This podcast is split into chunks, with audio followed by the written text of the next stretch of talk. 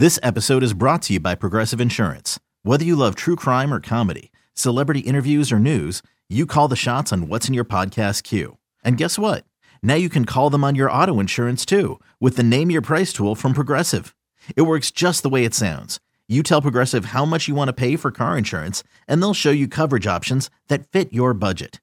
Get your quote today at progressive.com to join the over 28 million drivers who trust Progressive.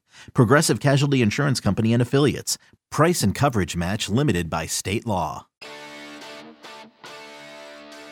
Welcome to another podcast from InsideCarolina.com, the independent voice of UNC Sports. Brought to you by JohnnyT-shirt.com, the go-to provider for all your Tar Heel gear. Welcome into the Inside Carolina podcast. I'm your host, Ross Martin, and I'm joined by Don Callahan. This is the Scoop, the premier UNC football recruiting podcast. And we have a very special guest today that we're going to bring on here in a bit. Steve Wiltfong, the national recruiting director of 24 7 Sports, is going to join us for a, a, really nice conversation on UNC's recruiting class, everything about the 2021 class. We're going to get to a lot of uh, different aspects of that. Before we start, let me let me bring in Don here. Don, how you doing? What's going uh, on? What's up? It's uh, same stuff as usual. We're just living living the uh, the pandemic life, isol- life of isolation. Although I did take a little stroll last night with my wife and talk to some na- neighbors, of course, at a six foot distance, which is always kind of weird because when someone starts to get within that six foot bubble, you, you have to kind of step, take a step back, which feels awkward for everybody involved. But the one thing, you know, uh, bringing up Steve being on here, I'm, I'm glad he is. It reminds me of something I've been wanting to do for probably the past few weeks. The Cover Three podcast, which we've talked about before, not a whole lot, but with Barton Simmons and um, there's two other guys on there. Um, Chip Patterson. Chip Patterson, yes. Um, there's one Tom Fornelli. Tom Fornelli, yeah. Yes. All right. So one of my one of the podcasts that really has even since our our podcast podcast that we did where we did the top five podcasts um, has really grown on me the past year. But they've mentioned making sure we tell a friend about the Cover Three podcast. So that's what I'm doing. I'm telling my friends on this podcast that if you are looking for a podcast to listen to, tune into the Cover Three podcast. This is not a thing just because they are associated with 24 7 Sports or CBS or whatever it may be. This is a this is legitimately the probably the podcast I listen to the most, mostly because they don't just talk about the coronavirus stuff. I definitely try to keep up with that, but like everybody else, I get sick of it. They and they don't just rehash old things, which I, I can't do. I, I know a lot of people are doing that now, but they talk about what you know the coming season. They're breaking down the conferences and everything like that. Doing a right now, they're in the middle of doing their spring gleaning, and uh, which I'm really enjoying. Um, so definitely listen to that. Ross, I know that was really like, long. Yeah, you're promoting another podcast on our podcast. Yeah, good stuff. Uh, love Chip and, and, Barton, but uh, do you listen to that podcast? Yeah, I'm actually I'm way behind, so I'm, I'm listening to stuff that's uh, I'm behind on all my podcasts. So I'm listening to stuff from January and February and March on all, all my podcasts. Really? Um, okay. Yeah, so it's kind of interesting because you're hearing them, hearing every, I mean, different, every different podcast, mostly sports, talk about stuff that before Corona hit.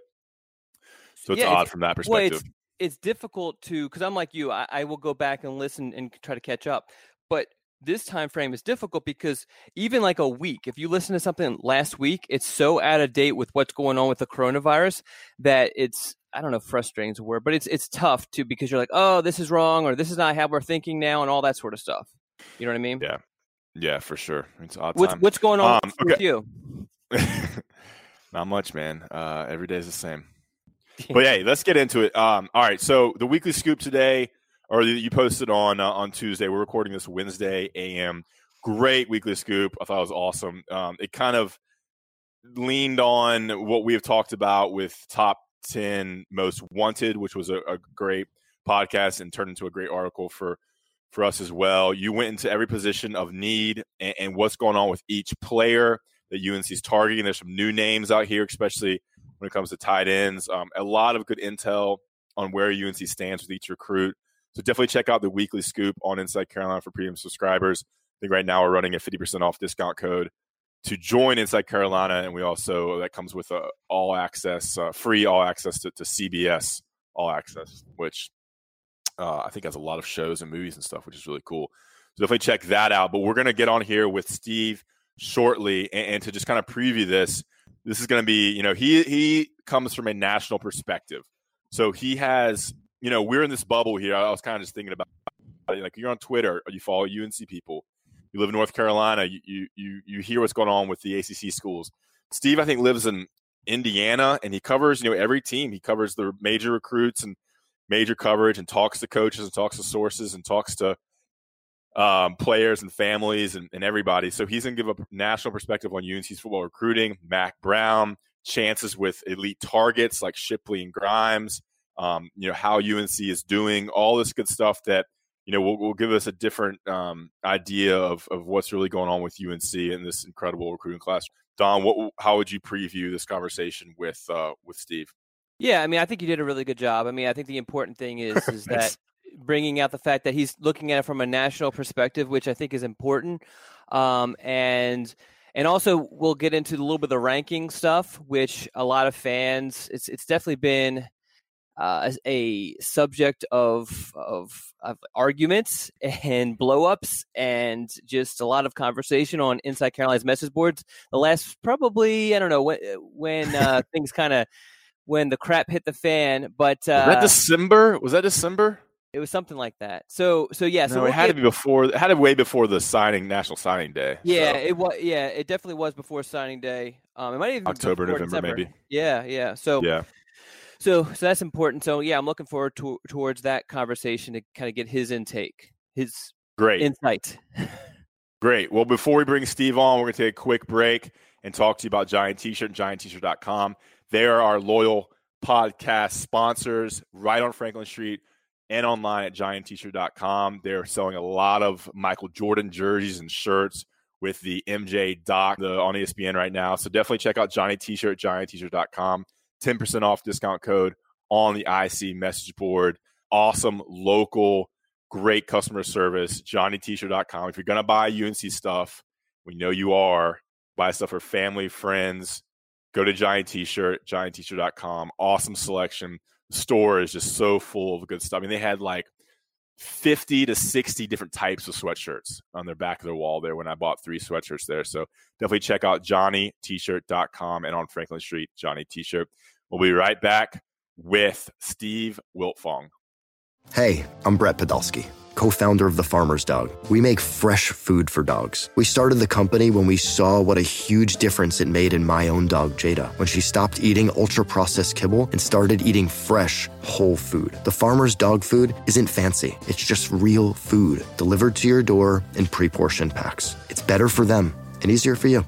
Get 50% off your first box at thefarmersdog.com slash podcast. That's thefarmersdog.com slash podcast. Introducing the two way V4, where groundbreaking fuel cell technology meets fresh foam cushioning for the ultimate performance. With fuel cell, each step feels explosive, delivering unparalleled energy return. Paired with fresh foam, experience maximum comfort throughout the game. Its lightweight textile upper offers support and breathability without sacrificing agility. Whether you're hitting the clutch shot or locking down the opposition, the two way V4 gives you the tools to play at a high level. Learn more and purchase the two way for yourself at newbalance.com.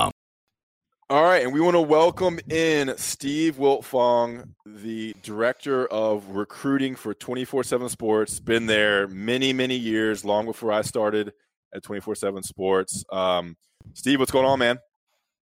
Good morning, gentlemen. Thanks for having me on. How long have you been at 24 7 Sports? Man, from the beginning, I think I was the third writer hire behind J.C. Shurburtt and Jerry Hamilton. J.C. is obviously the pub of our South Carolina site, the Big Spur, so he's still with us. Jerry Hamilton no longer with us. Um, but I was though, brought right? in. Yeah, yeah, yeah, absolutely. um, but I was brought in uh, to kind of be a Midwest Big Ten guy. At that point, it's just kind of blossomed from there. And uh, were you ever at Rivals before that? I wasn't. I was Okay. with the ESPN affiliates and then Scout.com affiliates. Is kind of my uh, rise. And then I, my first ever job was at the South Bend Tribune in the sports department there, answering the phone and then covering high school sports and then Notre Dame athletics. I um remember you and I crossed paths a little bit at Scout. Not too much because you were with the Notre Dame site, but I remember we and you probably don't remember this because because you're big time, big time Notre Dame site. But we uh, worked a little bit together during I think a U.S. Army game in San Antonio. Do you remember yeah, those man, days was at that all? An Elijah Hood year. Oh, I couldn't tell you what year it was, but um, I do remember a little bit of us crossing paths uh, during your, your scout days. Not a whole lot. Cool. Yeah, man. I just I just know that we're family men now, Don. and That's right. Kids, and we're doing the damn thing there. That's right. That's right. Yeah, that was back back when both of us. Um, I'm assuming you weren't married at the time. I was not. I didn't have any kids, so different times for sure. You know. hmm So yeah, I my the first I met- memory. Go ahead. the Steve. year I met my wife, the year I met my wife was the year that like I decided to come to 24/7 Sports. So, what a year! yeah, big year for you. Yeah. So, um, Steve, uh, obviously, is a, is a national director, has a lot of national perspective on recruiting. The first time I remember Steve is I was uh, first time I met him was I was walking, I was working at twenty four seven Sports headquarters in Nashville, and I was like, "Man, Steve's coming in. Steve's coming in." I think it would might have been for a national signing day because you'd always come into headquarters in Brentwood for national signing day, or maybe it was for something else. And you came in and you had these like snake skin loafers on or, or dress shoes and like these kind of flashy sunglasses walking in just owning the room and everybody's like man that's steve right there and uh, that was my first impression of you. But Ross, you're a you're a smooth dresser. I like the I like the threads you wear, man. You there you go. you rock that southern look well. thank you. All right well let's get into it. Enough small talk. Don's gonna have our first question. We have a about 10 or so questions here. And keep it loose about unc's class ranked number two in the nation right now you know the coronavirus has not affected recruiting at all they've landed four or five commits since that hit in march um, and right now they, they bypassed florida bypassed clemson are sitting pretty don the floor is yours Yeah, Steve. So, as you know, North Carolina is ranked second right now in the team rankings with their class, but uh, they have 14 commits, which is more than I think all but Ohio State. So that can that ranking could be a little bit misleading, as you know, with with how that the formula works out. From your perspective, how how well is North Carolina doing in this class? Well, yeah, you could certainly point to North Carolina and say they're number two because of how many commits they have, and I think class size is relevant. Uh, if you have more good players, your class is better, um, uh, just by principle. Uh, and then obviously you flesh your argument out from there. But the thing that I'm looking at with North Carolina the most when I look at their their class is the average ranking per commit, which is 91.59 right now, I believe.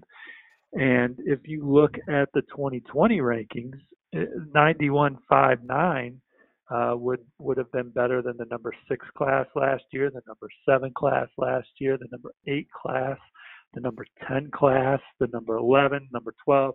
So you get my point that uh, North Carolina's class, yes, it's big, but it's also extremely talented and uh, rightfully ranked in the top five right now. And, and I, I don't know if they're going to finish in the top five, but if they maintain this level as the top 10 class and, and, and certainly one of the best in the country. Great. Yeah. So, um, what's the national perspective on this class? I mean, you talk to people all over the country about, you know, college football recruiting. You're talking to sources, you're talking to coaches, you're talking to players, families, other riders. Um, what are people saying about UNC in general in, in 2021? And has there been kind of a, a buzz with what they're doing on the recruiting trail?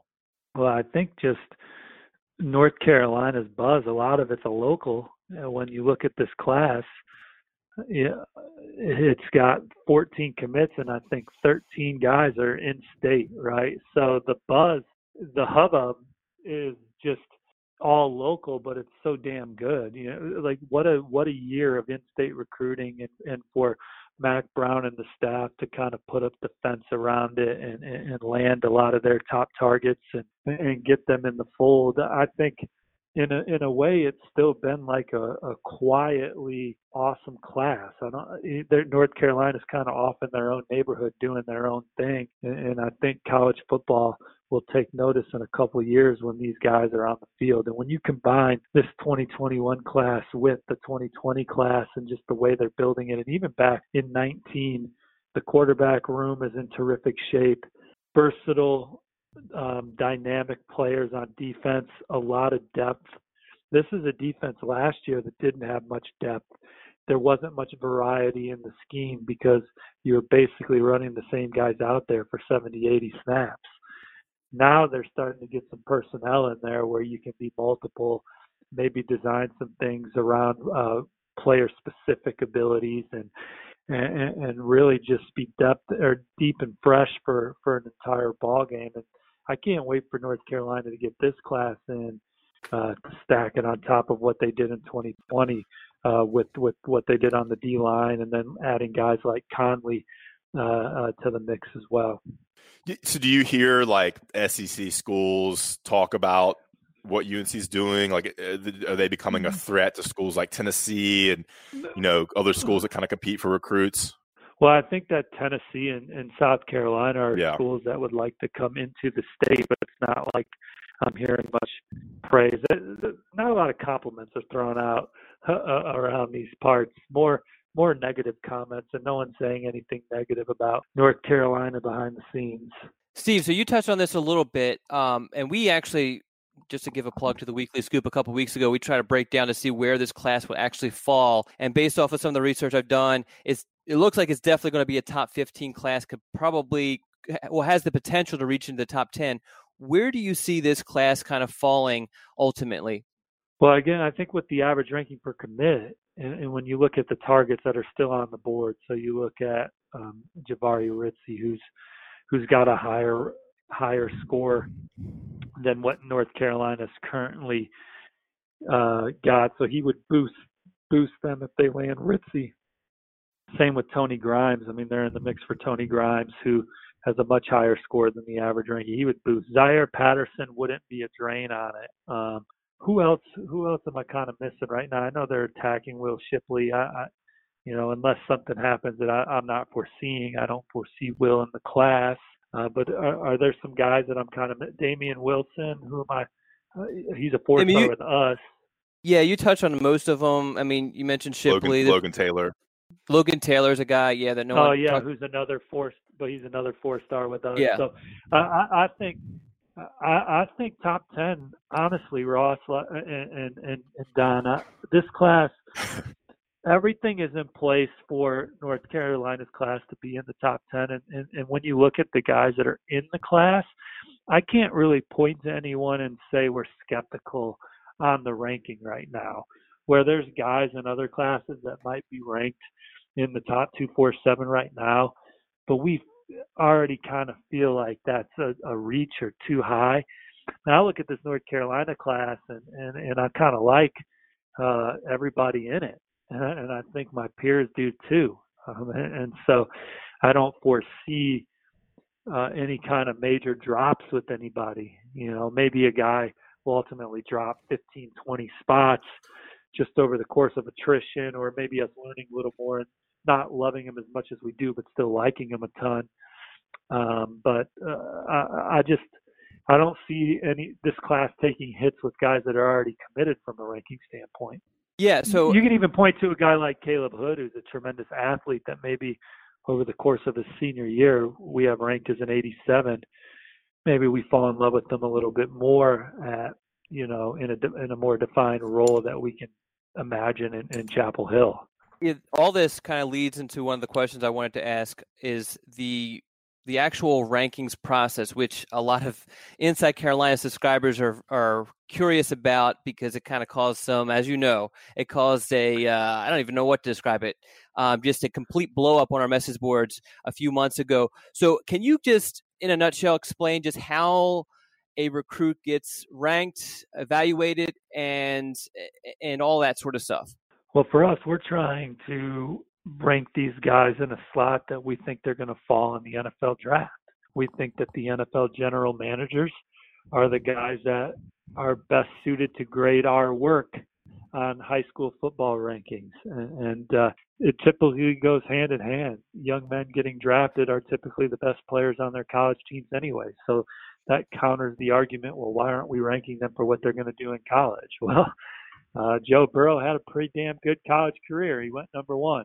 Chase Young, dominant college career, went number two. So um, we're, we want those guys to to judge. We feel those are the guys to best judge judge our work. I think the uproar on the North Carolina site was more that they thought that we were purposely dropping North Carolina guys. and yeah, if I could just jump in, is that a few months later, rival the the guy that we're talking about is Des Evans was dropped um, and basically dropped out of a, from a t- from a uh, five star to a four star. Rivals did the same thing a couple months later, and there was no uproar. No one even mentioned it on our message board, which was which was crazy to me. I guess because the sting of it had kind of fallen off. But go, go ahead, Steve. Just wanted to throw that in there. Well, my two cents. Well, I, I I love that I come to work every day and I'm dealing with the college football diehards, the 85ers. Mm-hmm. I call them the guys that know all 85 players on scholarship on their team.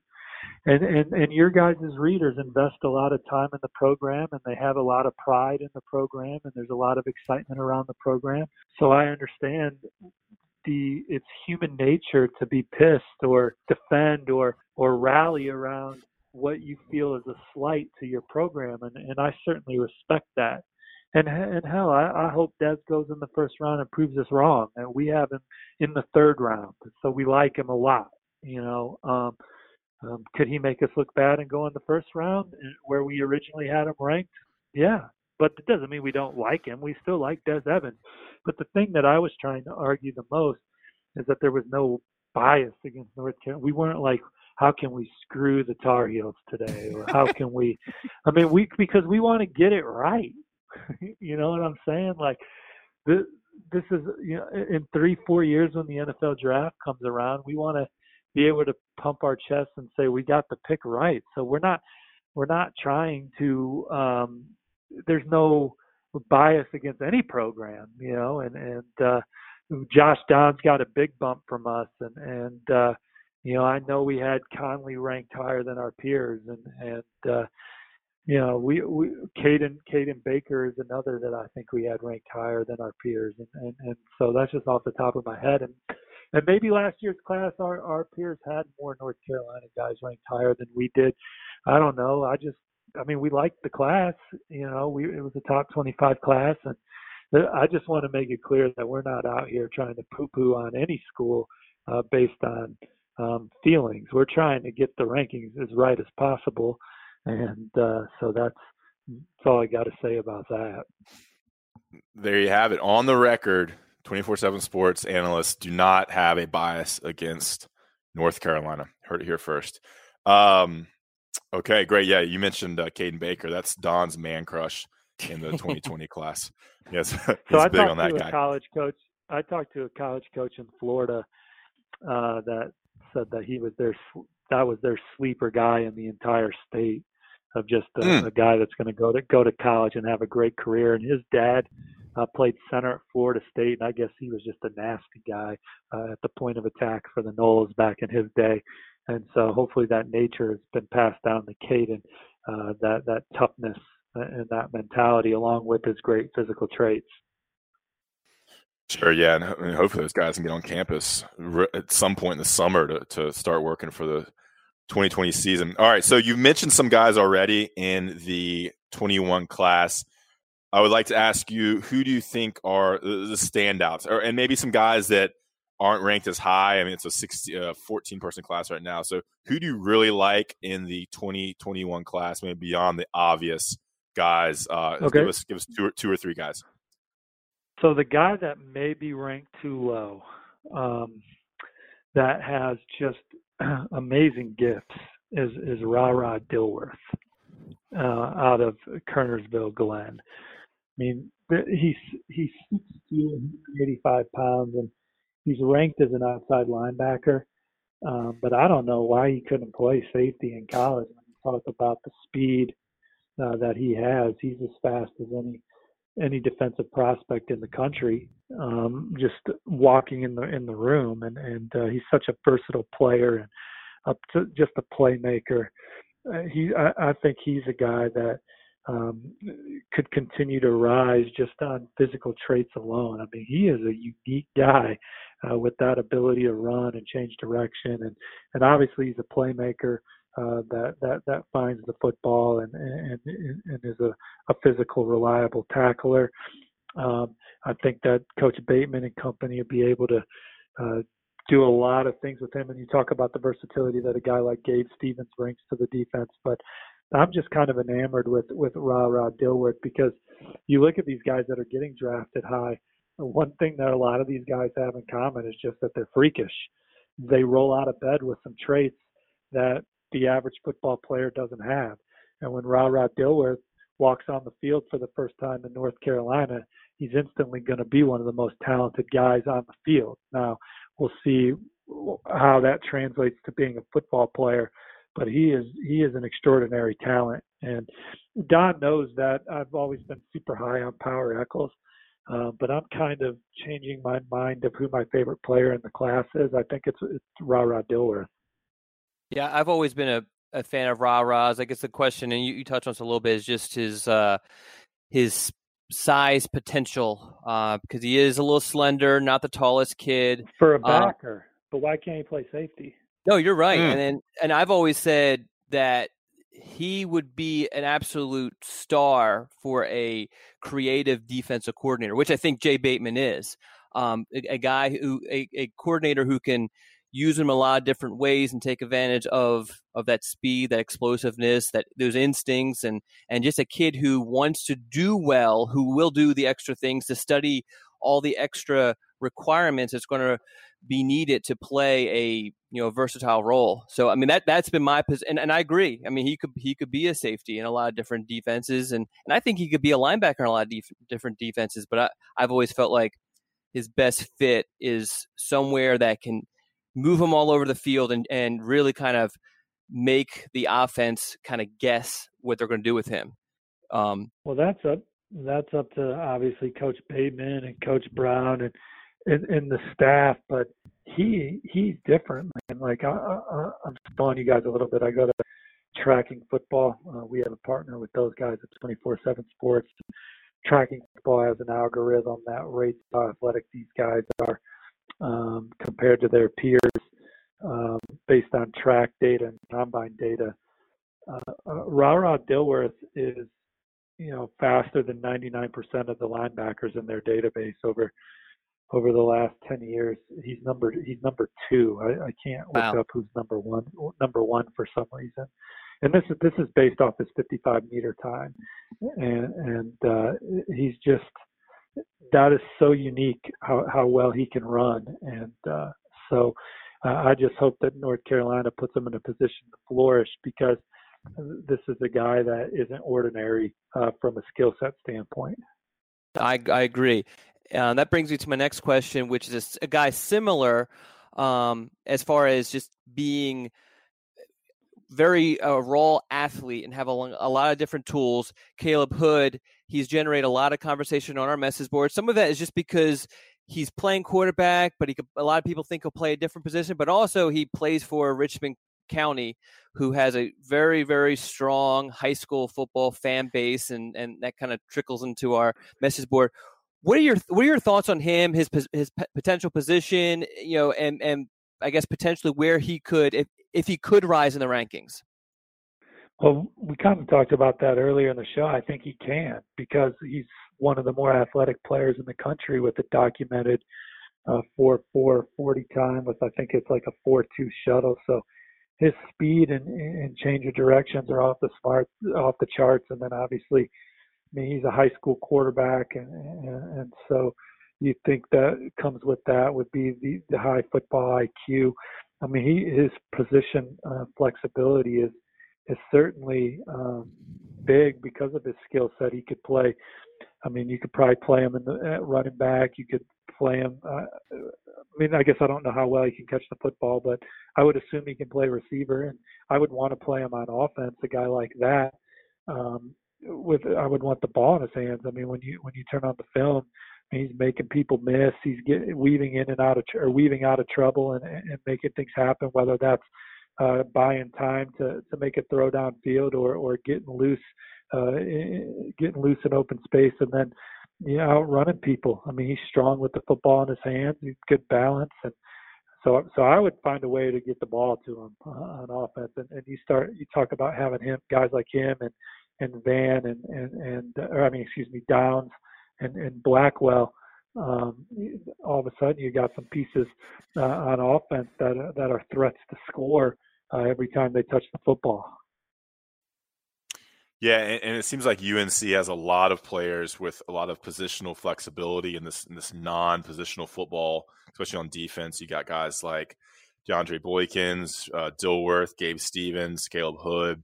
A lot of guys that could, could be a linebacker or a safety or, or an outside linebacker, and then on offense could be could play some running back, wide receiver. So there's a lot of guys like that on this team. Um, my next question is kind of kind of back to what we talked about at the beginning you know, Mack Brown arrived um, in 2018 after that season, and, and, NC State fans were calling him too old. He's 68, 69.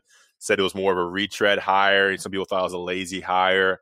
What have you heard about, you know, the, the vibe around Mack Brown and how he's doing and how it relates to recruiting? And then, and then secondly, what coaches on this staff do you think are, are really changing the game for UNC football recruiting? Because we know that – the head coach in many ways plays a CE role, but it's the assistant coaches who are out there grinding and really doing a lot of legwork with, with recruiting.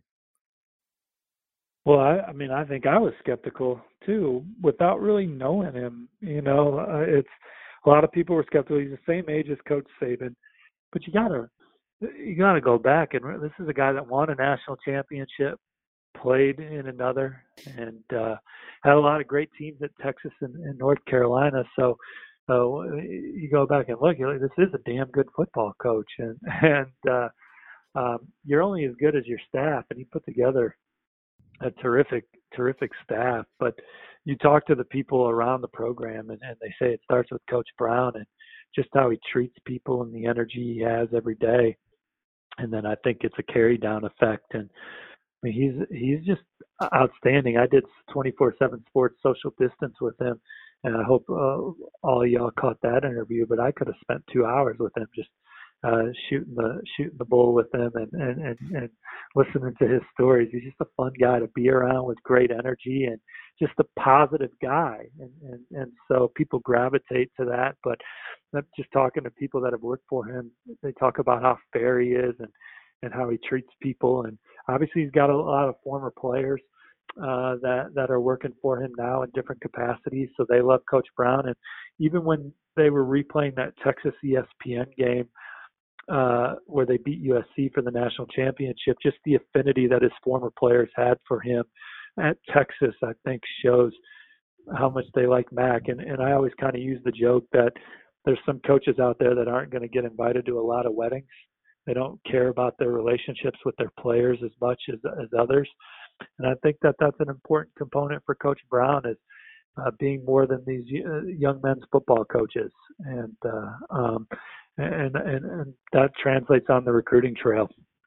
Uh, Jay Bateman, uh, Tommy Thigpen, Dre Bly, Lonnie Galloway are, are, guys right away that I can point to and, and say are making an impact on the trail. I think Stacy Searels as well.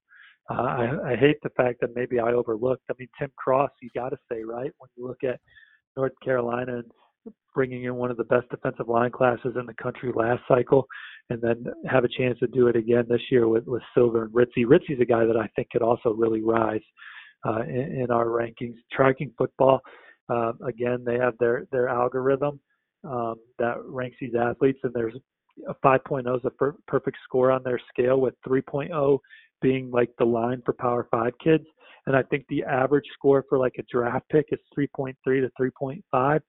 Uh, Ritzie's a 5.0. He's perfect with guys like Julio Jones and, and Bo Jackson. That's the territory Ritzie's in when you take his track data. Mm. That's not only throws, but running. And and I, I got a cool story coming on Ritzie here in the near future, but talking to his mom, his mom's a track coach. Does y'all know that? Yes. She's very. I think I mean, she's. Just, yeah, I mean, she's cool, very. Man. Yeah, she's very accomplished. Also in in the track, um, I guess. Right. Yeah area. Yeah, yeah, it's just cool, man. And and so the pedigree that he comes from, just how competitive his household is, but in like a good laid back way. I just think Ritzie's going to be a star for whoever gets him, and obviously the crystal ball favors North Carolina. But he's just that alpha again, rolls out of bed, freakishly more talented than most people. Um, and then mm. you combine that work ethic with it. Um, uh, th- these are guys that that you see going high in the draft. But uh, sounds like everybody on, on North Carolina staff is, is making an impact. Um, guys that you hear more than others. I mean, Dre Bly uh, and uh, um, Jay Bateman and, and and some of those cats, Monty Galloway. For sure, yeah. JJ I mean, Jones, another four star we didn't talk about earlier in the show. Like who else could North Carolina get? JJ Jones is another four star with us. Yeah, um, that that I think North Carolina is in pole position for as they battle Georgia and, and South Carolina and some others. You're going to light the message board on fire with, with some of those comments about Ritzie. A lot of high praise there for the Kernersville native. It would have been embarrassing if Don didn't know the, the little tidbit about his mom being his track coach, but Don uh, said he knew that. Should have so. known. he said he did. Um, all right, Don, all you the two two big questions coming up. We're going to close this out. Uh, two more from Don, uh, and then I have one to kind of close this whole thing up. Yeah, so you got into JJ Jones a little bit, and you've actually even mentioned Shipley. Um, and you and I are in agreement that we don't see Shipley landing at North Carolina, but just to kind of, I guess, give um, the listeners an idea, where, where, what are you hearing as far as Shipley's concerned with his timeline, and also the strong con- contenders for him? So I haven't dug on Shipley in the last week, kind of given the young man some space and his family because I think he's getting close to a decision. But the the week prior, going into getting close to a decision, I thought that Clemson was the one to beat for him. I think he had a great visit there in January, um, and and uh, I think that they're the one to beat. And I think Notre Dame is really giving him a lot of pause. And just to give some insight on on Shipley, he's such a a, a, a great outgoing kid that I think all the schools that are in the mix feel like they have a good shot because he gives them the the time and, and energy to and you know I think that if you were to ask some people around the Duke program they would tell you that they have a good shot at Shipley. And maybe they do. I'm just trying to put into perspective what type of kid he is. Uh, great personality uh, communicates at a very high level. And uh, so uh, I think if you're talking to him, you feel good about your chances because I mean, when you compare him to his peers on the way he communicates, I mean, he I mean he talks talks like a you know a damn adult. You know, like he's 30 years old and been around the block a few times. You know, and so uh, I don't know. So I, I think he's going to go to Clemson. If he doesn't go to Clemson, I think he'll go to Notre Dame. But um, maybe I'm wrong. Yeah, this, this, it seems like Tom Loy is really high on on Notre Dame's chances. Well, I mean, I, he may have a point, you know, but I think Tom's gone back and forth on that too. I mean, I think that, you know, he's he's talked about Clemson having a good shot also. It's it's crazy the geographic advantages Clemson has. I mean, and the schools in the South. I mean, they're so close to Georgia, so close to North Carolina, and a town in Florida. Whereas it's just more difficult for the Midwestern schools, especially schools up north, to, to gain any traction with any of these players that are that are more in southern locales. It's, it's kind of wild. They're definitely a disadvantage off the bat. I mean, Notre Dame has a lot to tell though. They've been in the college, they've been in yeah. the college football playoff. They're they're in the top ten sure. uh, quite a bit under Brian Kelly, and and their their graduation rate speaks for itself. But um, you know, when you're recruiting against schools like Clemson and North Carolina and, and some of these schools in the SEC that are doing a great job recruiting for nine innings, you're right. It is tough for Notre Dame to pull an out of region kid when Dabo Swinney's doing such a good job with the kid. But um, you know, you, all these all these teams have lost big recruiting battles, so we'll see what happens with Will Shipley. Yeah, and Clemson and Notre Dame have kind of taken different approaches to this dead period. Clemson's kind of just basically operating the same as they were they were operating before. You know, the same amount of calls it seems like, and that's what kind of Will has shared with me. But Notre Dame has kind of just done everything within their imagination to try to basically kind of pull him out of North Carolina. What from your perspective, which which I guess method do you think is going to end up working best? Well, it just it kind of depends on the kid. You know, some kids it doesn't matter how many times a coach calls, they're going to make a college decision based on the, the information uh, that they have on the on the institutions but some kids like to be recruited and and they're going to make the they're going to take the they'll make the decision based on the relationship.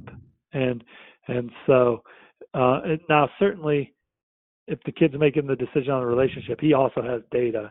And also if the kid making the decision on data, he also probably has some relationships. But the kid that's making the decision primarily on the relationship, he's going to lean towards the school that's making more calls and, and being in more contact more because that's just the school that he's going to be more familiar with and have the better relationship with where uh so so i don't I, it just depends on on the kid you know there was a there's braden smith's an offensive lineman in the nfl that went to auburn uh from the state of kansas that hated the recruiting process so schools were almost scared to contact him because they didn't want to piss him off, but they also wanted him to know, hey man, we want you to come here. so it's a, it was a fine line with Braden Smith. Yeah. Now, while uh, Shipley is is on the verge of making a commitment, you know, within the next few weeks or so, Tony Grimes, the guy that wants to wait until December first to to make his decision. Um, so a lot of things can happen. I mean, things change with him so much in just a matter of weeks, really. What what are you kind of feeling on him? Well, I think you know my crystal ball is on Georgia, and so I think that Georgia has the edge at this point in, in the recruitment. But I don't think it's like a done deal to the dogs. Although he's going to take like four visits to Athens in the spring, and Kirby Smart is not sleeping at the wheel with any recruits, including including Tony Grimes and his staff. They're doing a terrific job of of, of recruiting Tony. Uh, but I, I, I think North Carolina is way in that one and and uh, Dre Bly and, and, and the staff and the defense and the way the program's trending, and an opportunity to uh, potentially make a, a, a quick impact in, in Chapel Hill. I think those are all reasons that, that Tony's high uh, on North Carolina. And uh, Tony, uh, Tony and his family, they've also talked highly of places like Clemson and Ohio State as well. So, um, but I would, if I was handicapping the race right now, uh, I would probably put Georgia and North Carolina uh, in the top two. All right, yeah, that Grimes recruitment that's going to be message board fodder and, and traffic producing content up until December first. So looking forward to following the Grime dog, Tony Grimes, out of uh, Virginia. All right, last question here for you, Steve, as we wrap this up. I really appreciate you taking your time. It's been great. You, know, you have such a you have such a well versed knowledge of, of recruiting across the whole nation. I mean, you went through all of UNC's recruiting class. You know details about certain players, and I'm sure you know the same for a lot of other schools as well, um, particularly the Power Five. My question, um, you know, not related to UNC at all, but what's your day to day look like, and, and how do you kind of prepare yourself um, with this knowledge and all these recruits? I mean, how do you study? Do you how much tape do you watch? What's the process to get intel, to to review the tape, to to do everything you do to put together the content and the information you have? Um, I just have a passion for it, I guess. I, I, I mean, first of all, I love meeting people and, and, and building relationships with, with kids and their families. And so each year you get to do new ones and, and meet new people and hear their stories. And that's fun for me. And then I, I certainly like the general manager uh, point of view of seeing how rosters come together and, and seeing how that comes out the other side from a wins loss standpoint and an NFL draft standpoint.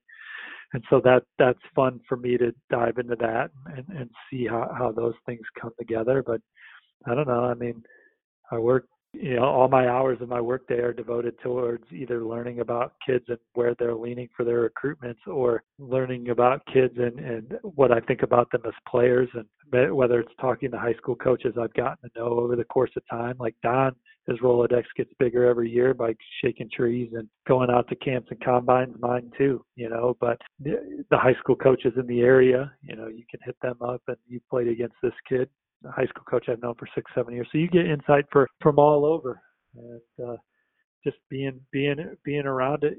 In August, I'll start my 20th year as a sports writer, and and of course the first five or six were in just the South Bend market, and so that doesn't really pertain to to what I do now. Um, but I put in a lot of time and and uh, built a lot of relationships and been around it for a long time. So I think I have experience in my corner uh, at this point. For sure, yeah. I mean, and people forget I covered recruiting. I was Don's competition for like three or four years, and, and definitely scooped him a bunch of times. And he was very happy when I when I came onto his side. But yeah, I mean, you're on your phone all the time. You're setting up interviews with. I mean, it's very hard to coordinate these interviews with kids You're texting. I mean, you're sending out thousands of texts sometimes, uh, or maybe maybe hundreds a day, just trying to set up interviews, get intel, coaches, sources, players, family, anybody that can give you any sort of insight. And so it's an all encompassing job that is definitely um, time consuming, but you have to have, yeah, like you said, you have to have, a, you have to like it, you have to enjoy it, you have to have a passion for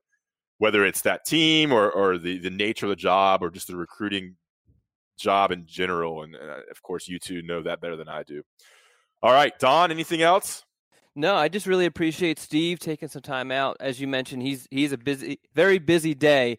So to take out, uh, what has it been like, uh, almost an hour with us is um, much appreciated. Well, I appreciate. It. I'm no more or no less busy than y'all. Y'all are working as hard as anybody I know, and we're just working different, you know, different uh, lanes. Uh, but I know that you guys aren't cheating the folks uh, over there at, at Inside Carolina. But I appreciate y'all. I like going to your guys' message board. I even I even like the back and forth during the Des Evans uh, deal because it allowed me to it allowed me to say over and over we don't have a bias, um, even though some people weren't hearing it. But um, that's just because they love the Tar Heels, man, and they want what's best for North Carolina. But you guys take care. Thanks for having me on, and, and we'll talk to y'all soon. All right, appreciate it, Steve. We're going to take a quick break, and we'll be right back with more of The Scoop.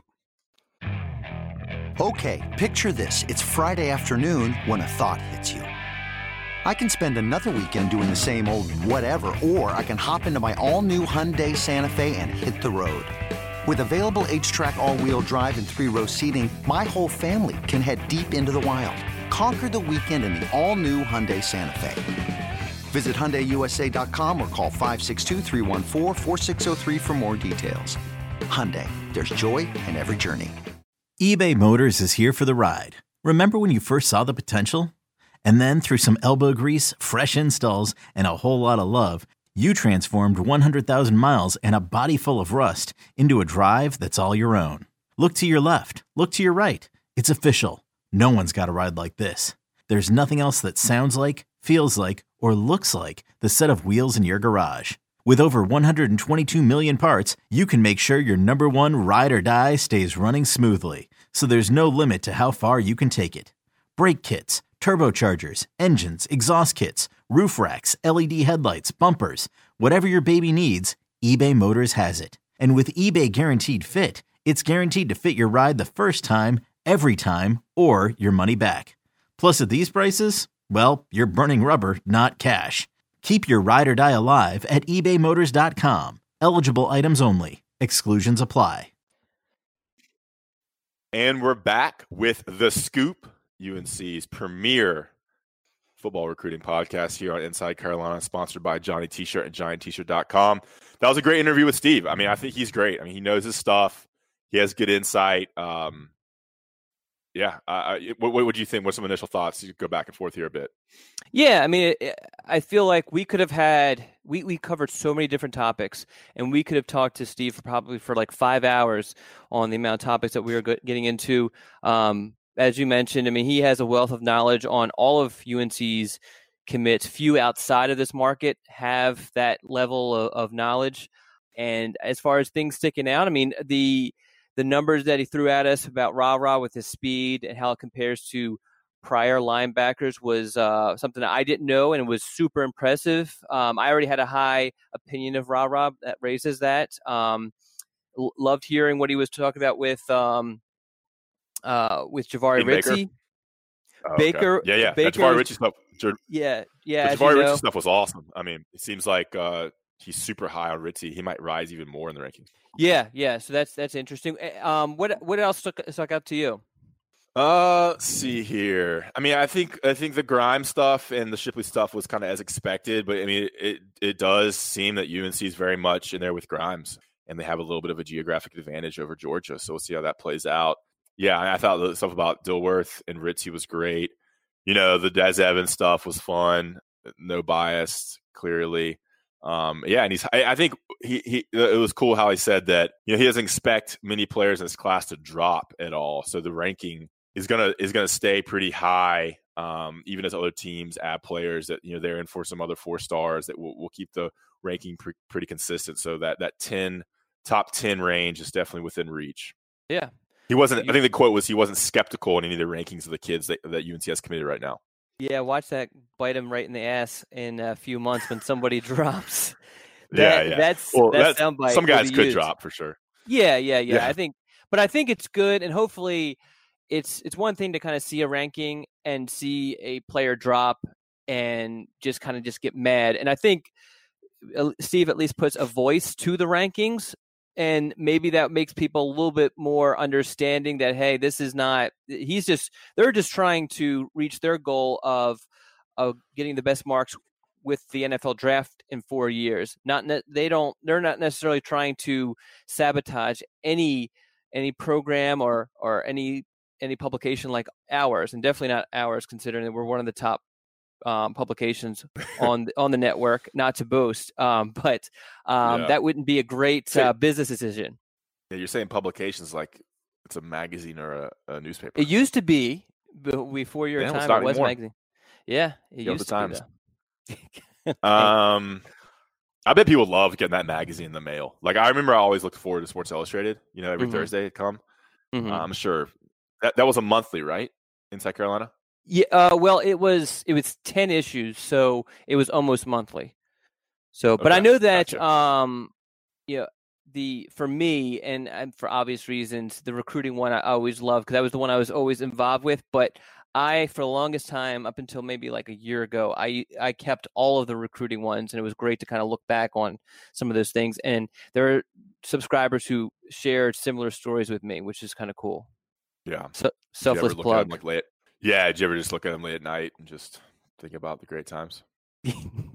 I can't say that I have. There you go. Whoa, I got a little oatmeal down my throat. Oh, there. oatmeal Corona. All right, that's right. Let's not joke about that.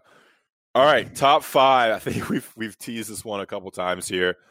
The top five we're about to do is the top five things that you miss during this time of social distancing and quarantine. The top five for our next episode will be very simple. Your top five drinks. I did this with my group chat yesterday. I have a pretty pretty active group chat. Shout out to the Peanuts.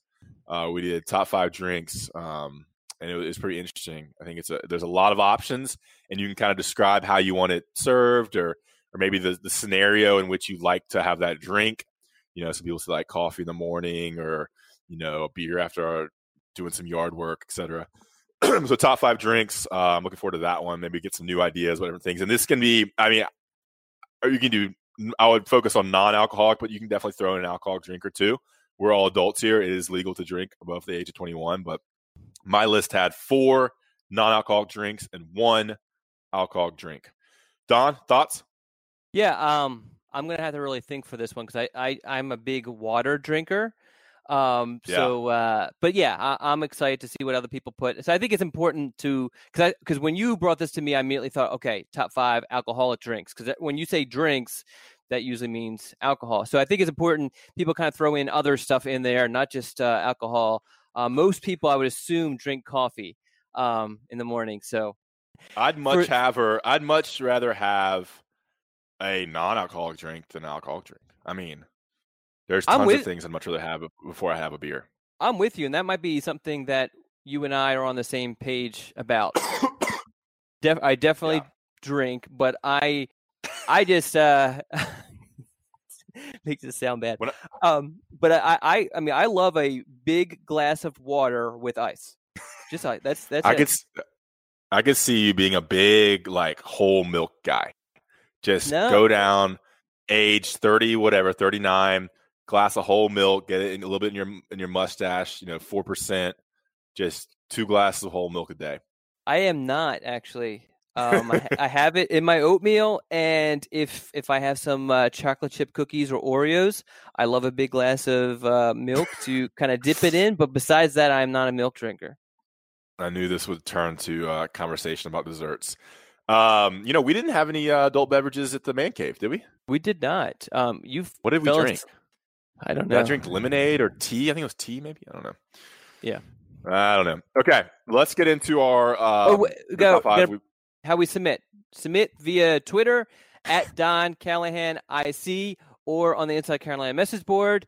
just PM me, Don Callahan, or you can email me, don at insidecarolina.com. We actually got some new uh, submissions or new submitters this time around. So I hope that we can get, let's get some more new submissions. If you have not submitted before, please do so th- this time. All right. Everybody yeah, drinks. drinks the... Everybody drinks. So come on, you, you have no excuse. Drinks is a great uh, way to get started with the top five. All right, let's do it. Um, all right, I'll go first. Locke from Greensboro. This is the top five things he misses during this time. Live sports on TV, typically the Masters and Premier League. Ooh, Premier League. Two, seeing friends in person. Zoom calls aren't making up for it. Three, church, not the same watching on Facebook Live. Four, kids sports. It's easy to complain about, but I enjoy seeing my kids play soccer and spend time with their friends. Definitely relatable for me. Five, restaurants and breweries. I didn't realize how often we actually ate out until it's gone. so sad. Yeah. All right, you're up. Big dog. All right, so I'm going to go with Ryan at in Chapel Hill, who, um, as we mentioned before, is definitely fighting the coronavirus for us, which is great. Um, He's a as, researcher, kind of like a medical researcher. It sounds like. Yes, yeah, something along those lines. He can't give us too many details, but it's but it's kind of cool to know that that he's out there on, on the front lines, and while he's while he's engaging in that battle, he has Ross and Don in his ears. Isn't that pretty cool? Yeah. All right. So we're essentially fighting Corona, me and you. Yes. Yeah. Indirectly, we are. Um, all right. But we uh, he he has emailed us a couple times, and he says he uses the podcast to relax and and, uh, take time away from what is a very stressful time for him. Yeah. All right. So, number one, happy hour with colleagues. Our jobs can be pretty stressful, and unwinding is so important for our mental health. We do this with Zoom now, but it's just not the same. Number two, going to the gym. I use I use this time to just get my mind off everything. I have some some workout equipment at my place, but my mind isn't really adjusting to not going to the gym. Number three, trying new restaurants. So much good food in the Triangle, particularly Durham. Really miss going to new places. Number four, traveling. I usually have to to travel for work every once every six weeks. Uh, while out, I usually get to get get to go to nice restaurants, museums, and landmarks. And number five, Saturdays on the trails with the dogs. I have two dogs, and they're rambunctious like little devils. We'd go to trails or to Franklin Street often on Saturdays just to get out of the house. Um, obviously, can't do that. All right, uh, you're gonna read. Okay. We're just gonna read two each. I'll do Corey from Carlisle, Pennsylvania. I think this is a new one. Yes. All right. Uh, number five, he goes, Friends, our schedules don't line up. I miss the opportunity to grab food and beer with friends. for sprint car races, four tens to be exact. I have to uh, there's there's two famous racetracks near his house in Williams Grove and Port Royal. My son, some friends, and I go Fridays or Saturdays every chance we get. It's good, cheap, and entertaining, and bring your own beer. Plus, my wife likes that we were out of that her hair for a while. That sounds pretty fun. I mean, I, am not a huge sprint car, NASCAR, that kind of stuff, but just going. I mean, like a local race like that, bring your own beer, hanging out. That sounds awesome. Three, sports. Everything about sports. All sports. I miss sports. Two, family family dinners on Sunday night or Sunday afternoon, family members babysitting the kids for us, just hanging out with our parents, aunts, uncles, cousins, nieces, nephews, FaceTime, Zoom are great, but it's not the same. And alone time. He's married to a school counselor. They have a five year old and 20 month year old. So he loves them, but he misses his alone time to work on household projects and yard work. As soon as they start a job, someone wants to help, needs something, or needs a diaper change. there's the uh, the downsides of having kids, I guess. Yeah, I'm going to go with another uh, new sub- new submission. Wes from DC and taxation without representation. I love that uh, little slogan on the license plates in DC. All right, number one, seeing family. The Zoom calls are honestly getting old. Number two, happy hours. I'm a big time extrovert, so I hate not being able to catch up with my friends over some cold draft beers. Number three, gym workouts. My apartment gym is closed, so I'm stuck doing the insane insanity workout series in my apartment stairwell. Number four, hunting slash fishing with my dad. Hunting and fishing are my major passions, but it's not the same doing them alone. And number five, eating out. The quality of delivery slash takeout doesn't compare. There you have it. And I, I, John from Lynchburg had one funny one. He said using excessive toilet paper or using excess toilet paper. Yeah. I know that's been a problem for you. Yes, yes, because well, we can't go there. Um, but isn't it still crazy that you go to the grocery store and there's no, there's still no toilet paper? Yeah, I don't understand why there was such a rush on it. Like everything would have been fine if everyone just did the same, you know, like went about their day the same way. Like no one, if no one had bought it all up, we all have it. Well, I think that just like it was never just, there was never a shortage. There was never a shortage, you know. Yeah, well, I think it shows the power of social media because what happened was, uh, you know, a few areas people just went out and just killed it with the, with the toilet paper, and then someone went behind them and said, "Oh my God, there's no toilet paper," and posted it on Facebook and Twitter.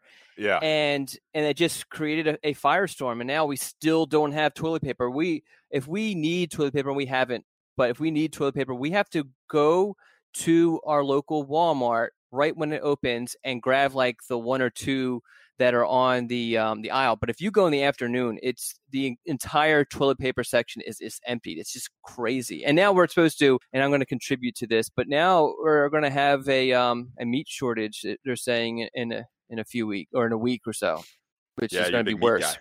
Missing that meat. That's right.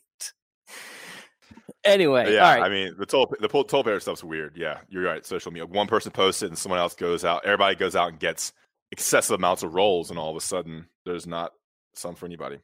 Yep. Um, you a big uh, wet wipe guy? I am not. I have. I don't want to. Flushable- moist I wipes. I am not, but I have a, a friend who's in this industry who I uh, spent a lot of time with. I'm not going to name his name because I don't think he would think it's funny. But um, we have shared hotel rooms together and that sort of thing. And it's Yeah. always funny because he has to always make a trip to um, somewhere to buy these flushable wipes. Um, so I guess to each his own. Uh, Uh, I'm, it- I'm dude, cool. Game changer. It's a game changer. Really? Yeah. So you- I, you I made this shit. I don't. I don't. So I go. I mean, this is gonna get graphic, but Oh, dudes being guys. Uh, you know, you go you go dry, a couple wipes dry, then you finish off with a moist boy, Oh, God. right? I guess I, I haven't converted, so I, I don't know what the, the method is. I don't want to see your laundry. Although, based so based on what you because eat, because of the the toilet paper drought, as we'll call it, um, the when when it first happened, my wife went and tried to buy toilet paper and couldn't, so she bought a bunch of baby wipes. Now we've never Yeah. opened them yet, um, and I think baby wipes aren't flushable, so that that adds a whole different dynamic to this problem. But yeah, so we have an entire case of baby wipes in her trunk that we're going to eventually return to Walmart, but we're just holding on it just in case things really get crazy with the toilet paper drought. yeah, you got to make sure you get the flushable ones because there's definitely ones that aren't flushable. And there's some that are. Yeah, Uh, I yeah, think we uh, we need- we need to get into our, our personal top fives before this gets too. Moist towelettes and Metamucil have been um, game changers for me on the, the bowel movement area. All right. um, our top five. Go ahead, Don. All right, so uh, am I doing all five? Yeah, one- that's how we've okay. been doing it for the last six months. Hey, d- never know if you want to change it up. Go one one by one. Anyway, number five for me is uh, like like a lot of people mentioned. I think everyone almost mentioned um, restaurants slash bars. Um, you know, I I too didn't realize how much I went out to eat or went to bars until I wasn't able to do those things. We are getting takeout and everything, but it's just not the same. It's just sometimes it's just it's just good to just kind of get out and put the house aside for a little bit, especially if it's just me and my wife and no kids. Number four, haircut. And I'm gonna I'm gonna let you. This is this is a secret. Since we're since we're you're sharing me sharing with me your your bowel practices. Um, this is this pales in comparison. But in addition to getting my haircut, this is a little secret that I'm letting everybody in on. All right. I also am a regular. I well, I regularly get my eyebrows waxed. If I don't, oh my gosh. if I don't, I have a unibrow. So now I'm plucking, eh, but I'm a little bit of a wuss. It freaking hurts. So I need to go to um, my waxing place, and I cannot. And it's it's tough. I'm looking like a werewolf over here. I mean, I'm doing what I can. So yeah, so that's getting my hair cut. It, yeah, I, I'm due for another haircut, and now I don't know what I'm going to do. I mean, my wife wants to give me a fade, which I don't trust all that much. My kids want to shave my head again, so th- this might be a Oh poll yeah, I they need to shaved put it. up. Yeah, they shaved it, so they're So going to shave it. Are all haircut places uh, closed? As far as I know, if anybody is aware of a hair cutting place, I'm I can deal with the hair stuff. It's it's the lack of a of a eyebrow wax is what's really. Yeah, yeah I was just wondering because I I'm, I mean my hair is super long right now, so I was just it kind of getting to the point where I need to get one. I was just wondering if those things are open. I guess you're just so close in contact that it's just not good. Okay, you got to turn your phone off, man. You, that yeah. ring is so annoying. All right, continue. All right, so uh, number three for me, we actually might get back pretty soon. Uh, watching the news this morning, baseball. I was really looking forward to the Phillies season, and there was something on the news this morning talking about how uh, they have a new plan, um, and it's actually sounding pretty promising where they break it up into three regions as opposed to the National League and American League. Hopefully, that comes back. Number two, hockey season. Um, really missing. The Flyers were doing really well there towards the end, and um, you know, I don't know. If, I don't think I don't. I didn't think they were going to win the Stanley Cup or anything, but I thought they would make some noise in the playoffs. So it stinks that that that was cut short, and who knows if it comes back, what it's going to look like, what the team's going to look like, and all that. And number one for me is, as I mentioned before, really enjoy watching my kids play sports. Um, so um, can't wait for that stuff to come back. The the irony of all this is that so both my kids are in travel basketball, and those seasons have not been canceled officially, and both of them actually it's my daughter's in AAU, and they actually think that they're going to have some sort of season at some point, um, which is kind of crazy to me. But we'll see what happens with all that. All right, Ross, what is your what is your top five? Okay, you know, it, um, well, first of all, do you think do you really think baseball's gonna come back, or, or any of these sports? I mean, God, people don't think football's gonna happen. Well, are you talking about college football or the NFL? Because I think there's a huge difference I mean, between pro and college. Yeah. So they think that pro will happen with no fans, maybe? Yeah, with no fans, and you basically have to isolate the players. And yeah. I mean, you know, it stinks, but I don't know. I think the NFL. Well, I don't know. I, I don't know. I mean, there's so much, but I, I think that that they're going to try to do whatever they can with this. Great insight. Of course. Yeah, it's just crazy. I mean, you just I try to be optimistic, but then people you're saying they don't think it's well, going to happen. So, well, the the problem with like the NHL and NBA is that they are now starting to kind of get close to butting up against the next season. So, you know that that obviously adds to it. And then even though they were in season, they're going to need a few weeks to get reconditioned. Baseball is a little bit different. You know, um, really the, the, the pitchers are the ones you get to worry about the most. But I mean, I think baseball is kind of built for it because you could probably play, you can shorten the season and then even play a few games in one in one day. Um, a team could play, you know, a bunch of double headers. So it's a little bit more, I think, more more realistic because just the nature of, of that game. But I don't know. We'll have yeah, to see. Yeah. Okay. My, you know, my list. I struggled with it because honestly, I mean, a lot of my life hasn't changed that much because I do work from home. I don't go out a lot. I don't go out to eat hardly ever. Cook, I, I cook a lot. You know, we work from home, but so I was trying to think of some things, but I got, I think I got a couple. You know, the big thing is travel. You know, I like to go away on weekends sometimes, especially in the spring and summer when there's less things to cover. Go to the mountains a lot, all those waterfall hikes. I mean, and I potentially had been planning a, a trip to Asia which obviously would not be very smart at all now. But, you know, I had some bigger trips in the summer and spring planned, so those are all on hold, I guess. Um, and then, so yeah, but you know, I can still do some mountain stuff because uh, go up there and you can kind of socially distance on hikes and stuff. Um, you know, honestly, I don't sports. I don't miss much because I don't watch anything once NCAA basketball ends. I don't watch baseball. I don't watch hockey. I don't watch NBA. I take a huge break from April in the first of April to uh, to the start back of um, college football and NFL football. So I am not really missing that because it wouldn't be happening. I guess I did. I really did miss the NCAA tournament. I love that. Obviously, uh, hanging out with friends. You know, occasionally go to people's houses, hang out, get together, friends, casual beer here and there, afternoon. Those won't happen uh, at all. And uh, and then I think the big thing is is family you know, I'm really close to my, or I like to think I'm really close to my niece and nephew. And I, they, my my sister in law is pregnant right now, and she's due at the end of May, so they're being really careful. And um, I haven't been able to see my niece and nephew, hang out with my brother and sister in law.